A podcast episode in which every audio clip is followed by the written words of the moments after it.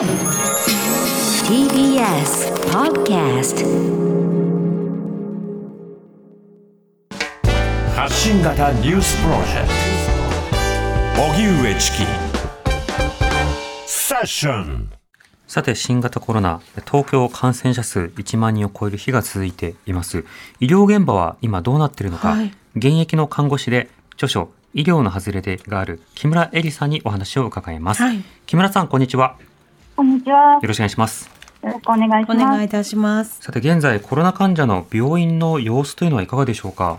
はい、そうですね。えー私が看護師として今勤務しているのが、東京都内の病院の急性期病棟なんですけれども、はい。今現在、病棟内の半分ほどコロナの患者さん専用の病床、もう半分を一般の疾患の患者さんの病床として運用しております。うん。で、今現在、毎日新しい陽性者の方が、新規の入院患者さんが搬送されてきておりまして、はい。隔離期間が終了して退院される方、あるいは一般病床に移られる方もいらっしゃいますので、今まだ満床までは至っていないのですが、いつ満床になってもおかしくない状況となっています。うん。はい、それからですね、あの一般的にこうオミクロン株は比較的軽症で済むことが多いと言われていると思うんですけれども、はい。それとこう決してオミクロンは重症化しないという意味ではなくてですね、これだけ感染が拡大している状況で入院となるのは重症化リスクの高い方々ですので、うん。入院した時には軽症であっても、やはり一定数の方は中等症に、そして重症になっておりますので、はい。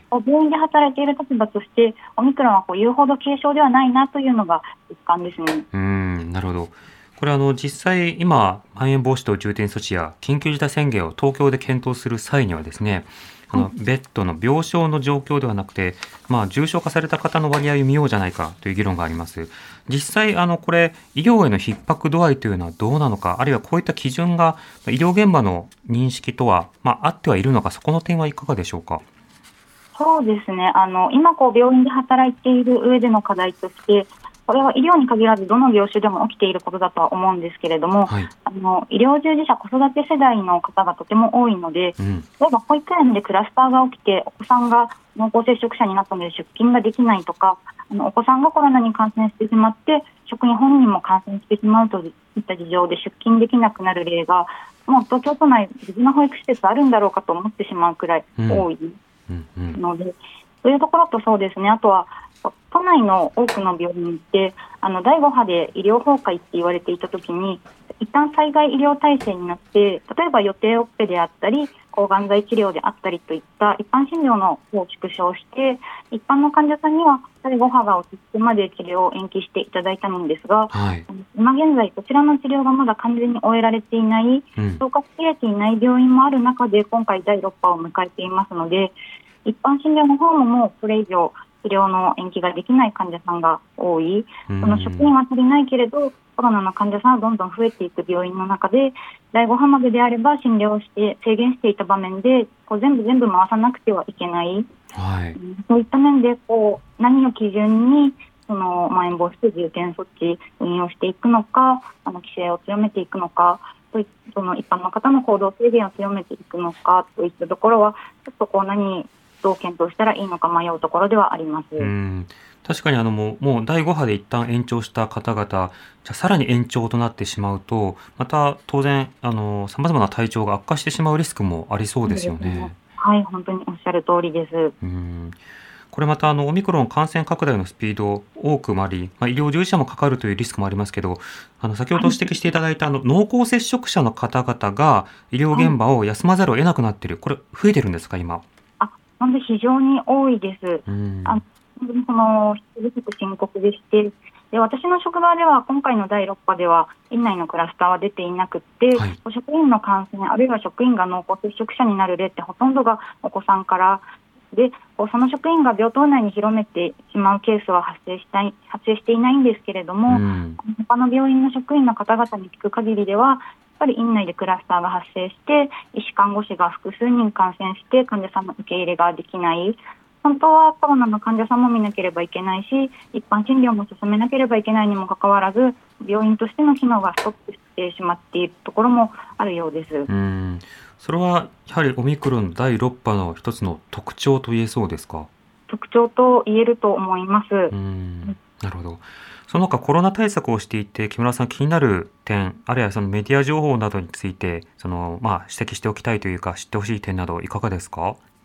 そうですね、えっと、2つ大きくありまして、はい。一つ感じることとしてはあのオミクロン株の特徴として咽頭痛喉の痛みを感じている患者さん非常に多くてですね、はい。それがどのくらい痛いかというともう声を発せないうんお水も飲めないくらいの強い痛みです。はい。で COVID-19 の軽症、中等症、重症の分類って基本的には体の中にどのくらい酸素が足りないか血中の酸素飽和度が目安になっているのでえー喉が痛い、体が痛い、頭が痛いといった患者さんご本人が感じる痛みは重症度の支障にはなっていないんですね。うん。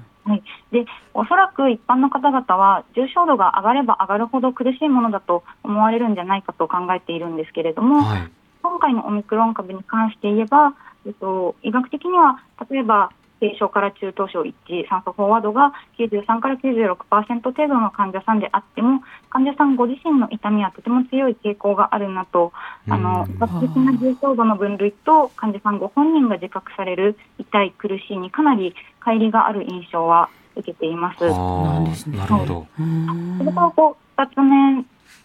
その医療報道に関してなんですけれども、はい。まあ、ここまで2年以上 COVID-19 の感染が続いている中で、うん。感染者数が増えるたびに医療現場に関する報道も増える、はいそういったサイクルになっていると思うんです。うんうん。でこうしてあの今、ラジオを聞いてくださっている方の中にも、例えば第5波までの間に大切な人をコロナで亡くされた方、あるいはご自身がコロナにかかって今も感じせずに苦しんでおられる方、たくさんいらっしゃると思うんですね。はい。そのそういった方々にとってこのコロナで苦しい思いをした経験が一つのこうトラウマになっているのではないか、うんでその上で医療現場が逼迫しているという報道を耳にすること自体がこうトラウマ体験のフラッシュバックの引き金にしてしまっていないかなと懸念しております。うん確かにあのコロナ後遺症というものが単にその身体的なものだけではなくて、さまざ、まな心理的なもの、生活への影響など幅広い観点でのケアが必要そうですね。